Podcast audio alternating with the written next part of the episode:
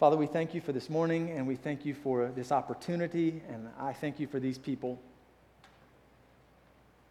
And for whatever purpose it is you've brought us together, whatever word it is you desire to speak among us, Lord, we, uh, we just open ourselves to receive uh, from your Holy Spirit. Uh, we, we ask, Lord, that your word would be potent this morning, that it would be effective among us, and that we would give our, our, ourselves completely to what it is you desire to speak, that we'd be changed in the hearing of your gospel, that our eyes would be open to the reality of the kingdom that we would be drawn nearer to you, that you would be glorified among us.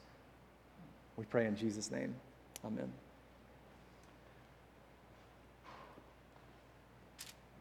This is from John 9.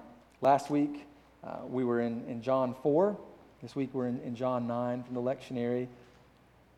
And we're going to read a lot. I'm just going to read the first 17 verses. We'll take a break and come back in a little while. It begins this way As he went along, Jesus saw a man blind from birth.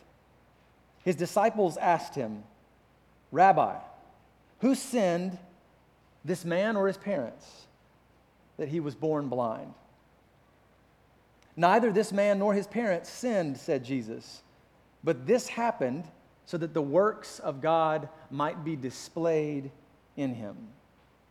As long as it is day, we must do the works of him who sent me. Night is coming when no one can work. While I am in the world, I am the light of the world. And after saying this, he spit on the ground, made some mud with the saliva, and put it on the man's eyes. Go, he told him, wash in the pool of Siloam. This word means sent. So the man went and washed and came home seeing. His neighbors and those who had formerly seen him begging asked, Isn't this the same man who used to sit and beg? Some claimed that he was. Others said, No, he only looks like him. But he himself insisted, I am the man. How then were your eyes opened? They asked. He replied, The man they call Jesus made some mud and put it on my eyes. He told me to go to Siloam and wash, so I went and washed, and then I could see.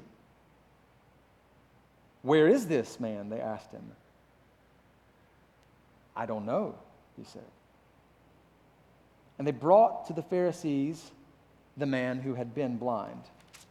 Now, the day on which Jesus had made the mud and opened the man's eyes was Sabbath.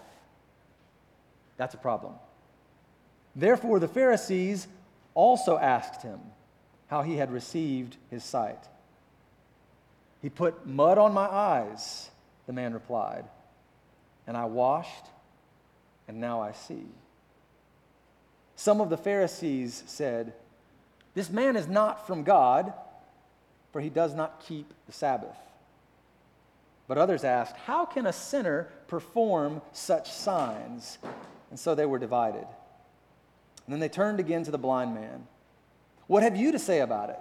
It was your eyes that he opened. And the man replied, He is a prophet. The word of the Lord. Maybe you've had this experience. Um, I feel like normally when we see someone blind, we don't tend to know how to relate to them very well. Um, we don't share their experience. We don't know exactly what it's like. We don't know if we should help in certain moments. We don't know how to even begin to help. We don't know how it will come across, right?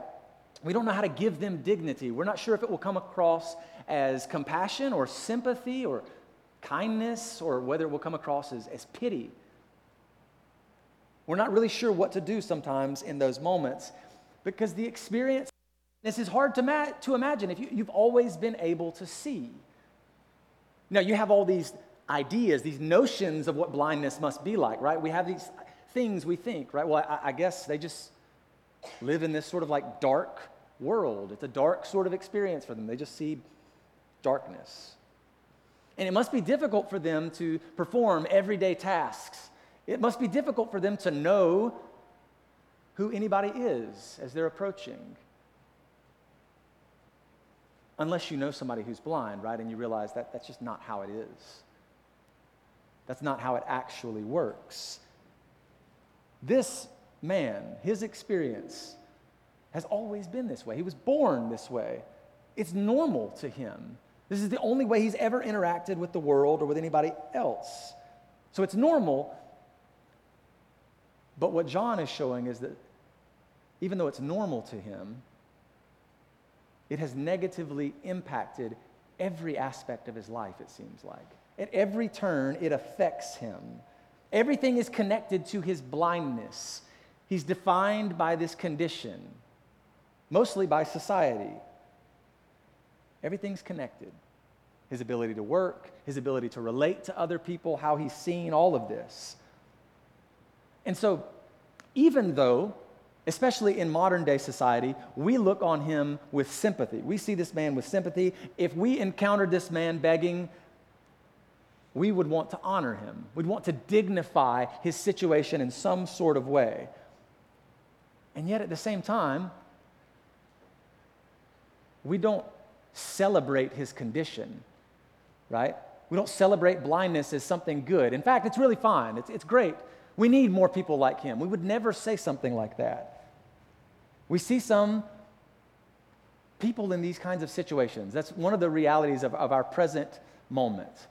We see people with this, and, and our modern day sympathy and compassion leads us to say, like, you know, like we see somebody in like a really hard situation, we say, man, he's perfect the way he is.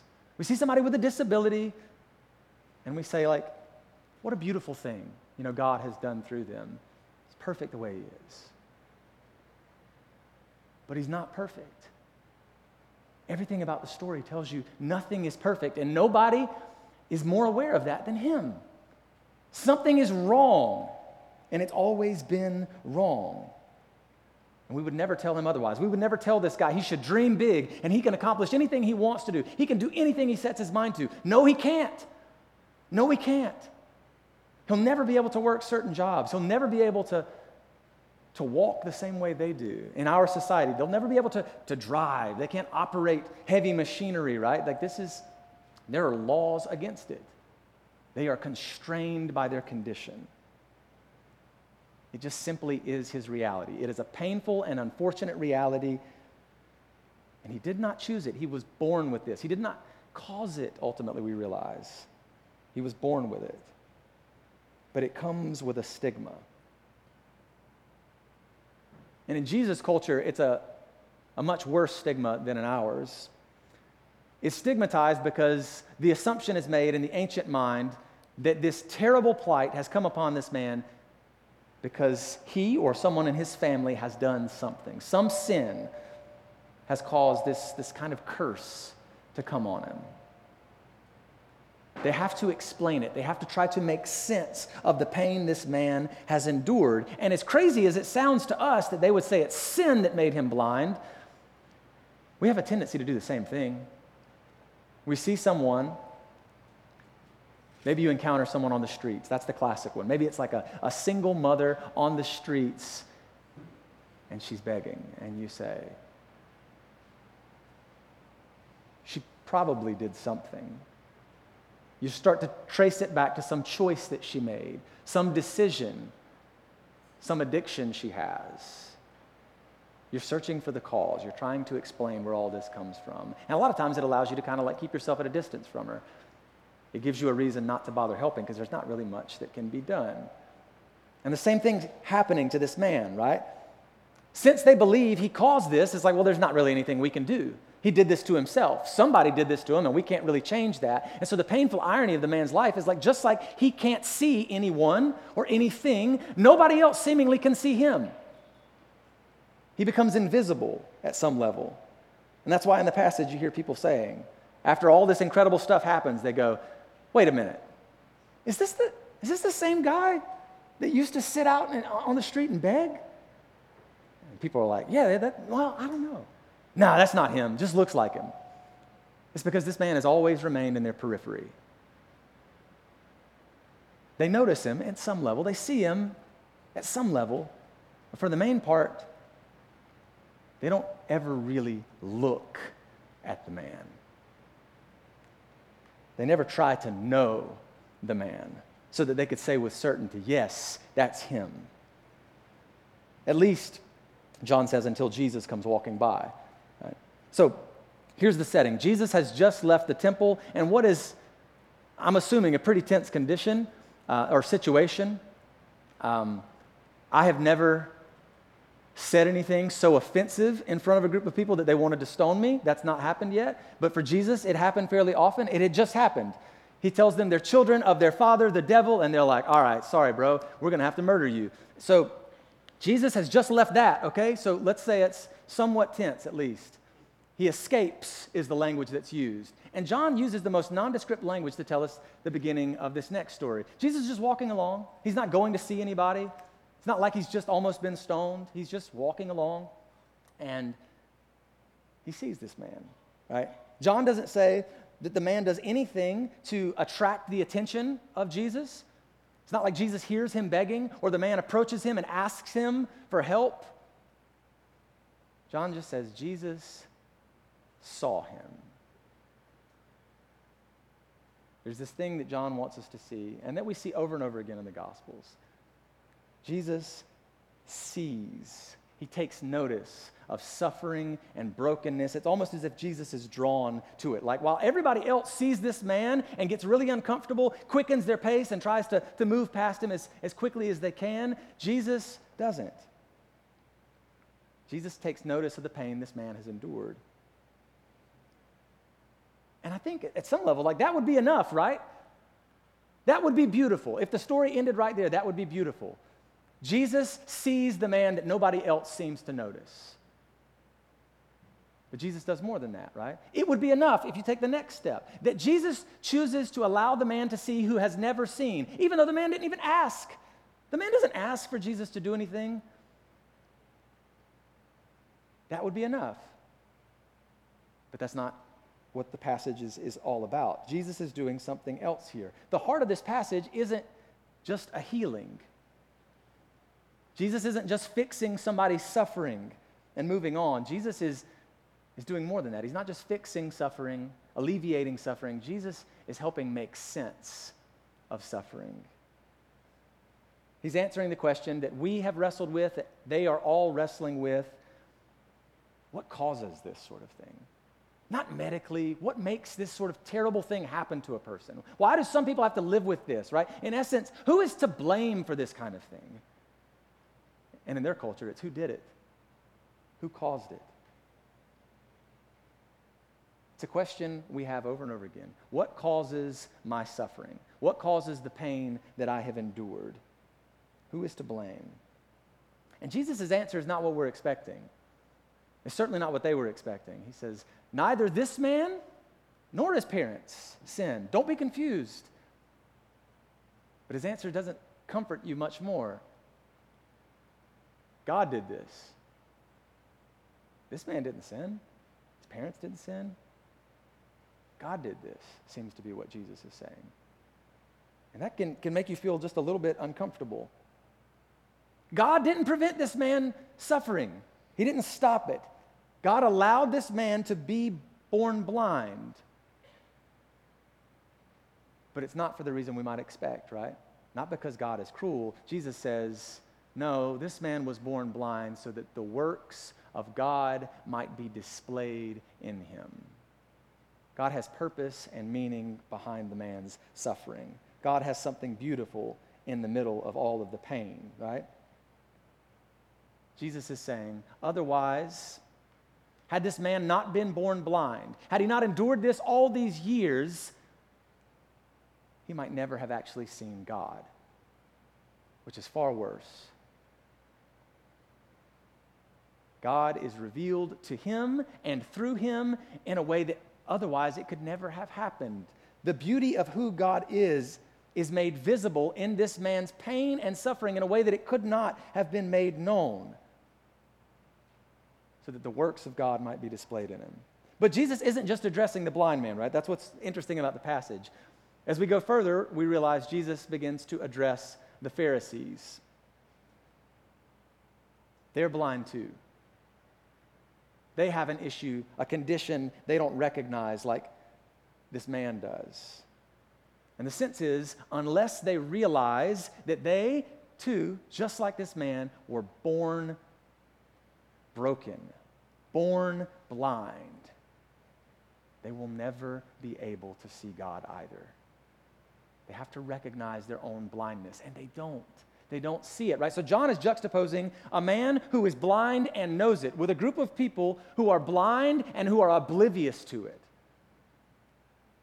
And Jesus intends to heal them both. The focus isn't just the man who's been begging all these years, it's the Pharisees too. So, this story, the reason we read it, just in, we're reading it in pieces, I guess, is it, it lasts 41 verses. Okay, we won't get to all of them, but what's interesting is John only needs two of them, two verses to tell you about the man being healed. And it's like John wants you to know, like that, that's not the focus. That's not the climactic moment. We might be distracted by it because it is beautiful, right? But the other 39 verses are all about trying to make sense of it all. The same thing we would feel. Okay, yes, something amazing just happened. I don't know how to explain it or put words on it. Sorry.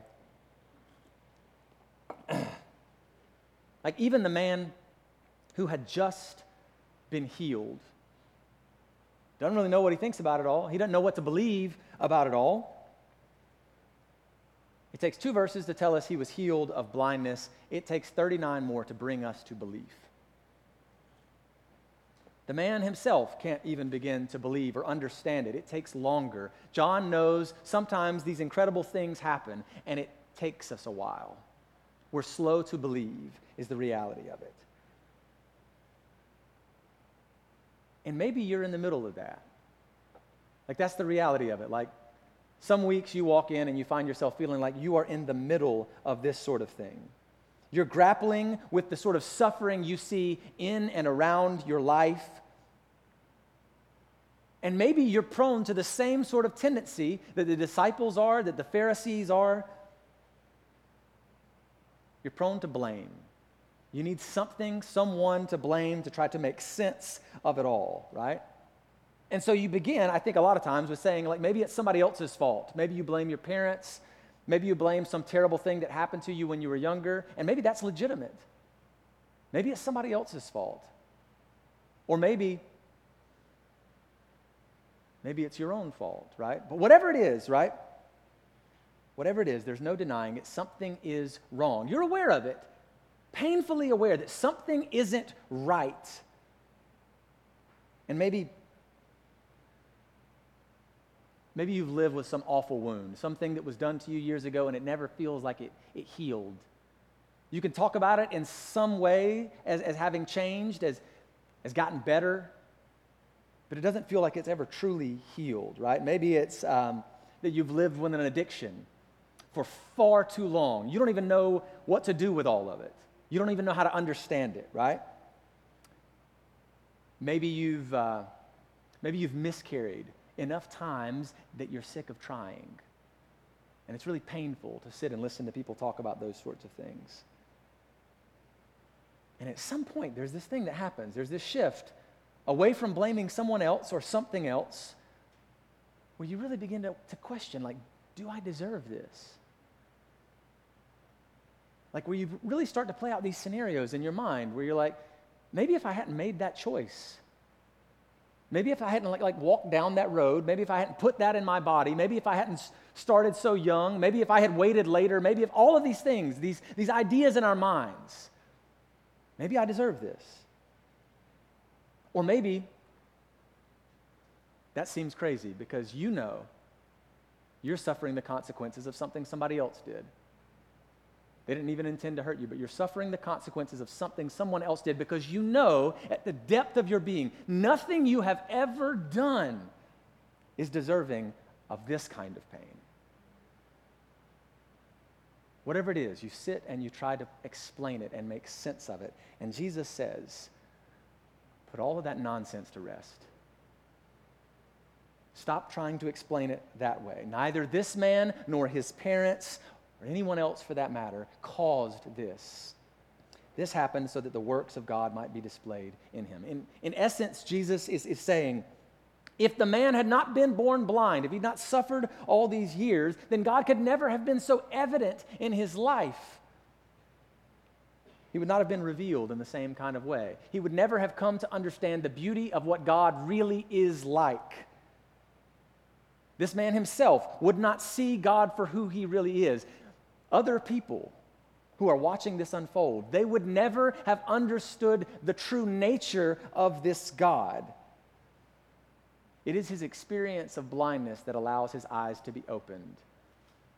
It's the only way. It's this, this severe brokenness that allows him to see that he needs something outside of himself to be made whole. He doesn't have to live with that delusion that so many of us do that we think we can fix ourselves. He knows he can't. And there's a gift. Our addictions, our woundings, our pain, our infertility, you name it, add it to the list. All of this, Jesus is saying, allows you to know God in a way that you would not have otherwise.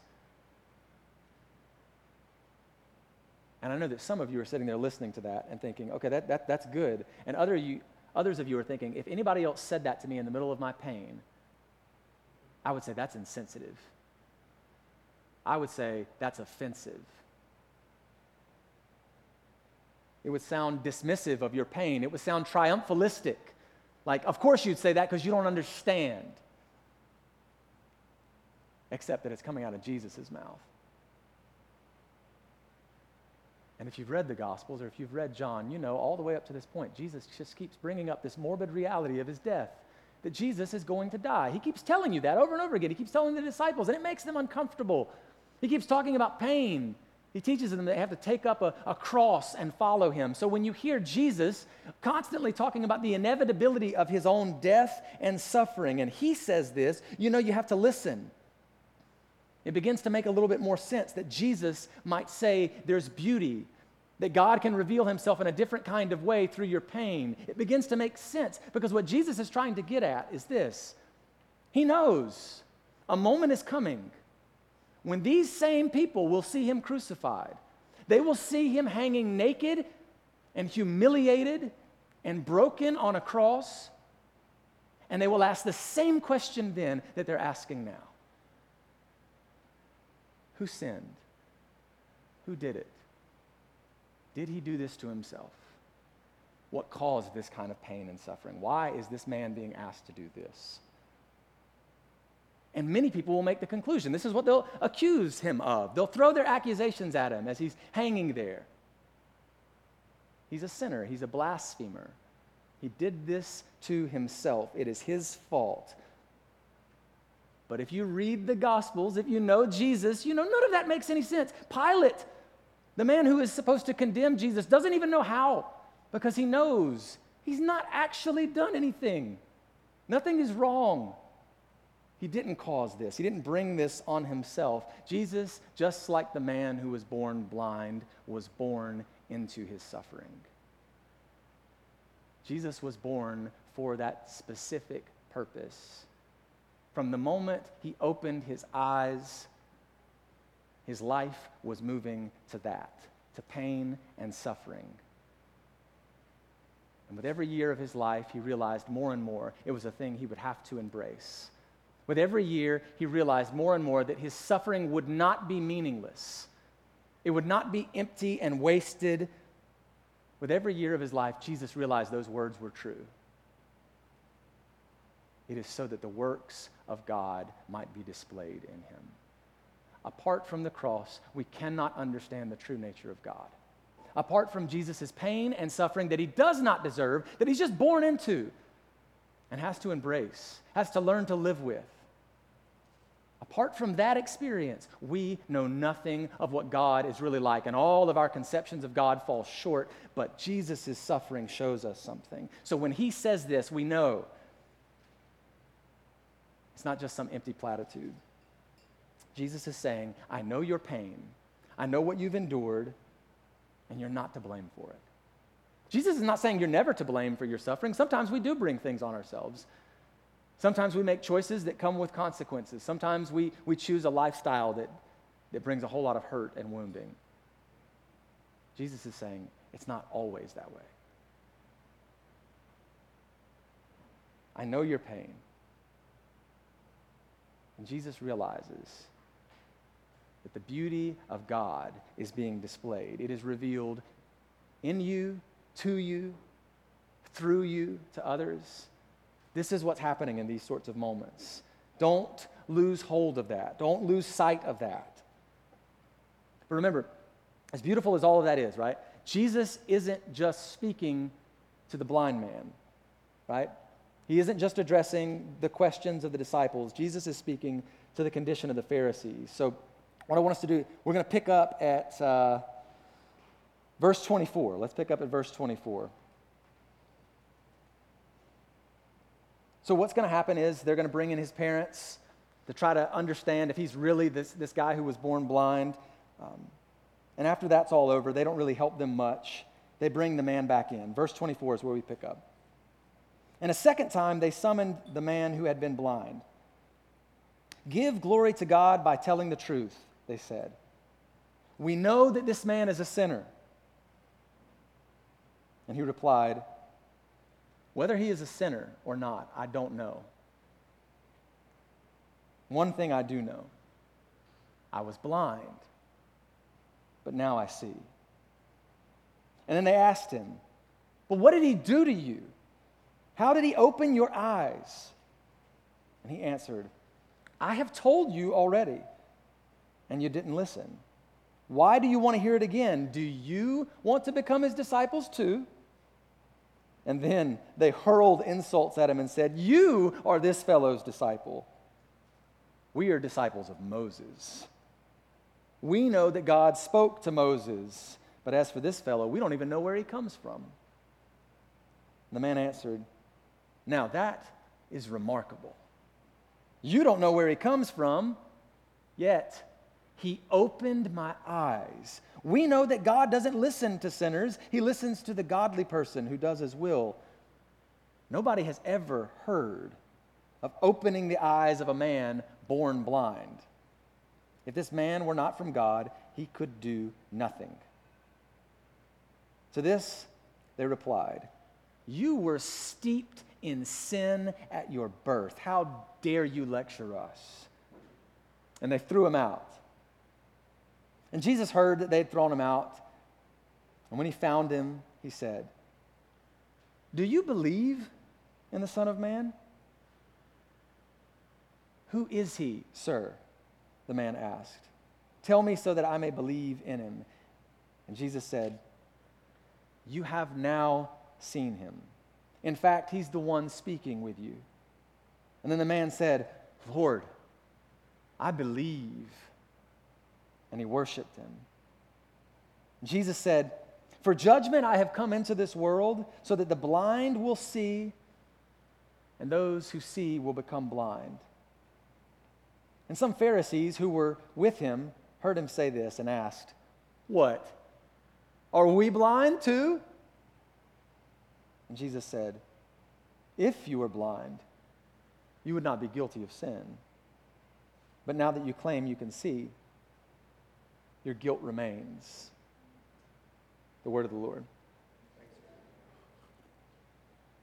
So, when this healing takes place, everybody's startled, obviously. They're, they're not sure what to think about it because a nobody, this man they call Jesus, right? You don't say that about a person. He doesn't call him by name. He says, The man they call Jesus, I think that's the guy's name, right?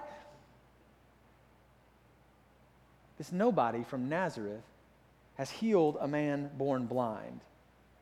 Now, they could explain it if he had been, you know, blinded by some injury, some sickness. No, that's not what happened. He's not restoring the man's vision, he's giving the man vision for the first time his entire life. And they don't know what to think. And so they want to see what the Pharisees have to say about it because the Pharisees are the authority on such things, okay? And so it begins. The blind man is brought to them. And they say, What happened?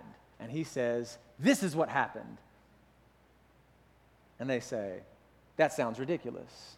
He explains to them again when they ask him again, and they scoff at his silliness.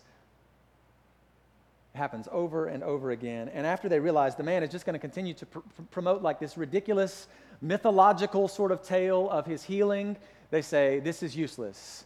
You know what we need to do? We need to verify this the old fashioned way. Where's this man's parents? They're the ones who can tell us, right? I mean, this is ridiculous. It's hilarious what just happened. Um, this is like youth sports 101. Have you guys ever seen this happen? It happens all the time. I'm, I'm coaching Max's T ball team this year, okay? Right? They're, they're six year olds, okay? And so there's this thing that will happen. I know it will happen at some point this year. Either somebody will say it as a joke or they will say it seriously. Kid walks up to the plate, he's got his bat in his hand, he's ready to go, and they'll look at that kid, and you'll notice that the opposing team's coach will kind of look at him a little bit differently. The parents will be looking at him a little bit differently. Wait a minute. Wait a minute. This kid can't be six. Forget how tall he is. He's not even wearing a jersey. The kid's got on like a, a Def Leppard t shirt and uh, he's got a tattoo he could only have gotten in prison. Like, like this, this doesn't make any sense. What kind of six year old's got face tattoos? Like, like he's, he's not six. Get him out of here, right? Like, this is the way it is. Where are his parents? Where, where's the birth certificate? Show us. This is the Pharisees. This is what they've come to. And we didn't read it, but the parents come in and they are questioned. But they're so intimidated, so afraid of the authorities and the repercussions of whatever it is they might say to explain it all or to tell them the truth that he really was born blind. They just say, I don't know, man, talk to him. He is of age. Talk to him, ask him. So it doesn't really go anywhere. And this is where you start to see a trend in the passage. The blind man is consistently questioned, and his answer is always, I don't know. You want me to explain it? I don't know, right? The man's parents are questioned about it, and their answer is, I don't know. I can't explain it to you. Talk to him. I don't know what this is about. Even the disciples, like in the beginning, right? When they ask this question, when they look at Jesus and they say, Who sinned, this man or his parents? They're acknowledging they, they don't know what causes this kind of suffering, this kind of pain. Nobody else seems to know except the Pharisees. Pharisees know. They're the only people in the passage who can speak with any level of certainty. They know what is going on. They're the ones who first say, We know. So when they bring in the man again, you guys heard it. They look at him and they say, Come on, man. Give glory to God. We know this man is a sinner. Tell us the truth. Give glory to God comes from this story in the book of Joshua. Maybe you remember it. There's this man named Achan. He does a terrible thing. He chooses to, to steal treasure from the city of Jericho and he hides it from everyone else. God has told them explicitly not to do this, and Joshua realizes something is bad wrong. There's sin in the camp, and he comes to Achan and he says, Give glory to God. It's the Jewish way of saying, confess. Swear before God what you know to be the truth. We know this man is a sinner. Now, he's not referring to the blind man. Remember, he's talking to the blind man. He's talking about Jesus. Jesus is a sinner. Why? Because he did this on the Sabbath. That's why the Pharisees are interested in the first place, because this is a legal matter. They're offended at what he's chosen to do, and they know Jesus is a sinner, so he cannot have healed the blind man. Something is missing here. And more than that, they know the answer to the original question. The disciples asked Jesus, Who sinned? And they know who sinned. Remember, he starts to kind of like press them. Hey, what, do you want to be his disciples too? They don't like that very much. They hit a nerve.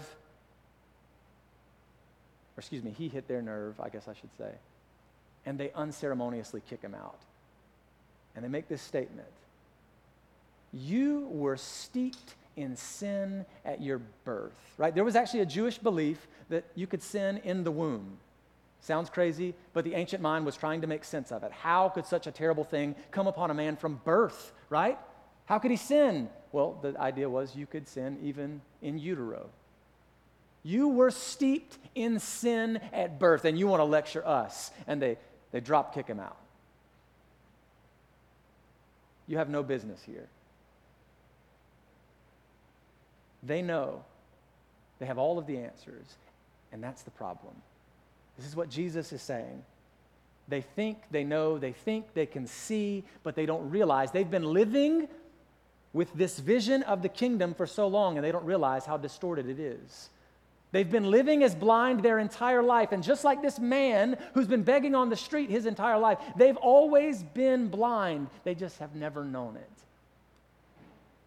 This is what Jesus is saying. And yes, that will get you in a lot of trouble. And when Jesus hears that the man has been unceremoniously kicked out of the Pharisees' presence, Jesus goes and he finds him, John says. passage begins Jesus sees the man. And as we get to the end of the passage, Jesus goes and he finds the man once more. Because Jesus seems to know what we might miss. We're like, well, I mean, Jesus kind of did what he needed to do, right? The man has been healed. And Jesus knows there's a deeper need. Like, think about it. The man might be healed, he might be able to see, but it's a complicated thing to go from a life of blindness to being able to see everything, right? Everything is changing for this man. His life is turned upside down, it's or right side up, however you want to say it. Something is wrong here. Because even though Jesus might be able to heal him, Jesus can't give back to him all of those years. He can't. At some level, this man will always be defined by those years. That trauma, that pain that he lives with, right? He, he can't make that go away. Having sight can't fix some of those things. Jesus knows the man needs something else, and the passage isn't just about healing, it's about belief. Everything John is telling us, he'll tell us at the end of the gospel, is, is about belief, that we may believe. He says, Do you believe in the Son of Man? Doesn't ask him how his eyes are doing, what's it like? No, he just says, Do you believe? that's where his eyes begin to really be opened. That's where the man really begins to find peace. That's where he really begins to find a deeper sense of healing, right? This is where everything changes because he realizes he's talking to God, right? He's, he's talking to Messiah, and he has been all along, and he didn't realize it. And he falls down and begins to worship him. And Jesus says something in this moment again that feels kind of insensitive. It's like, Jesus, I don't know if this fits the moment. He seems to be quoting from Isaiah 6. He says, For judgment I've come, so that the blind will see, and those who see will become blind. In Isaiah 6, the, the mission of Isaiah is to go and tell the people of Israel that they will be a people who are ever hearing but never understanding, ever seeing but never perceiving, that their ears will become dull and their eyes will become blind. Doesn't seem like the right moment, right? But the Pharisees who are there know exactly what Jesus is trying to say. The Pharisees, they say, Are, are you saying that, that we are blind? Are you going to make such a, an absurd suggestion that we are blind? And Jesus replied, Pay attention. Right here, this is, this is the heart of the thing. Jesus says, If you were blind, You'd not be guilty of sin, but now that you claim you can see, your guilt remains. And here's the thing I know it's a long passage, and we've been here a long time. I get it. And we tend to like get to these points in a passage and we just kind of like blow right past it. But listen to what Jesus just said. Jesus just said, If only you were blind, well, then I could heal you. If only you were sick, well, then I could help you. Like, how many doctors have ever uttered those words? In history, if only you were blind, if only you were sick, saying this to a perfectly healthy person, if only you were messed up, if only you were addicted, if only you were broken, if only you were sick, well, then I could help you, but you say you aren't. There's nothing I can do for you. How can you be healed?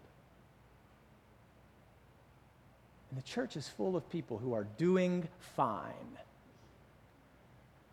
The church is full of people who are healthy and good. And that's the idea we have of the church sometimes. Why do you go to the church? To be around the people who are healthy and good. Church is full of people who are fine. Jesus is saying, You see so clearly, you know so much, you understand these things so well. If only you were broken. Like maybe this man was born blind. Maybe he's lived with a lot of pain. Maybe he doesn't know the answers to all of this, but Jesus is saying, at least he knows he's blind. At least he knows his need. You are oblivious to it. And sometimes we live oblivious to this need, this blindness in us. I love these words the man speaks. He says, Whether he's a sinner, I don't know. The only time the man seems to know anything with certainty, he says, One thing I do know I was blind, but not anymore. That's all I know. He knows the one thing that they don't. They have all of the other answers, but he knows the answer to the one thing they don't, right? He's figured out this thing at some level. There's the one thing I know that I was blind, I'm just not blind anymore, and I'm okay with it. I'm okay with not knowing it all. I know this one thing. And I got to thinking about it this week. Um, so, Thursday morning, my responsibility between Tuesdays and Thursdays is to try to create an efficient means of getting everybody ready and helping out to get everybody out the door so that April and the kids can, can get where they need to go, right? They got to go to school, she's got to go to work. And so I'm trying to help out in all these other ways. I, I put off what I need to do and try to do that, right? And sometimes it's pretty frustrating. A lot of times it's pretty frustrating because it doesn't always go the way I intend for it to. I like control, right? And so Thursday morning, I'm a little temperamental. They're getting out of the door, I'm frustrated with Every living person in my home, it seems like, except April, I guess, the dog included, okay? Everybody is a part of this. They all sense it, they all know it. I call April after they leave to process these things and to be like, I know, and to express that I'm frustrated and explain why I'm frustrated and to try to rationalize all these sorts of things. And I get off the phone with her and I'm, I'm sitting there by myself and there is this moment of anger. Like I'm just, I'm right by myself where it's like I, I feel like I am peering into the darkest part of who I once was. And there's this awareness, like where you, you really feel, I am still so blind. I am still so broken. There are these moments where we find ourselves peering into that darkness. And there are two things generally we're going to do there, right? One of them is try to rationalize it and make sense of it and explain how we're still okay. And this is not really a problem, it's all very normal. We'll try to hide from it. We'll try to cover it up. We'll try to church it up and make it sound like something it's not. We'll try to hide and run away and cover it up. Or we'll do the thing Jesus is talking about. Instead of running away from it and hiding from it, we'll acknowledge it for what it is. Like, what if we saw sin the way Jesus is talking about? What if we saw our brokenness the way Jesus is talking about? If we heard Jesus saying, If only you were blind, it would change us. We see sin as some sort of like obstacle in our lives. We see sin as this thing we've got to get as far away from as possible. And we see the church as the place where we can do that. And very often we're trying to hide from it here. We're trying to hide from who we are, from the things we've done, from the things that continue to creep up on us in moments. But what if we didn't see it as some sort of obstacle or some sort of thing that's keeping us from God? And we listen to what Paul is saying in Romans 8 there's nothing that can separate me from the love of God. If that's actually true, then that means sin is not some obstacle. It is the only path I can take to get to healing. It's the only way I can begin to realize I've got to open my hands like this man that's been living on the streets begging. It's the only way I can be healed. What if instead of walking away from it, I begin to walk toward it and acknowledge it for what it is and confront it with the beauty of what God is doing? I might actually see God for who he is. I might see the beauty of what God is actually like. I might actually experience the kindness of God in a different kind of way. This is what Jesus is saying. You can live as blind, or you can have your eyes open to the, the depth of your brokenness, and it is the only way you'll ever experience healing. This is what church is supposed to be. This is what faith is supposed to be. This is what we're doing every time we come to the table. The band is going to come, and we're going to do the same thing we do every time. And maybe it feels repetitive and, and dull and dreary to confess your sins when you come to the table. Um, maybe you're not sure why we do that. But the idea is this that until we confront our sin and our brokenness, we can't actually open our hands to receive the thing God has been trying to offer us all along. And though we've been healed at some point in our lives, the reality is we still see blurry, right? We're like what Paul is talking about. In 1 Corinthians 13, he says, We see now as in a mirror dimly. You're aware of that sometimes. Sometimes our vision is so severely blurred and you're aware of it. But there's healing. And God is bringing us to that place where we will see fully, completely, where we will understand not in part, but in whole. And when we come to the table, there's this opportunity to acknowledge the depth of our brokenness, to realize we were born blind, to not run away from our sin, but to walk toward it and acknowledge it for what it is, that we might open our hands to receive and to experience the beauty of who God is. That's what we invite you guys into in these moments. Come and, and tear off a piece of bread. Come and take a cup, and you can move back toward your seats, and then we'll all do this together in just a little bit. Father, we ask that you would uh, just work healing among us and, and freedom. Yeah, open our eyes this morning that we might know the one thing that actually matters. And we pray in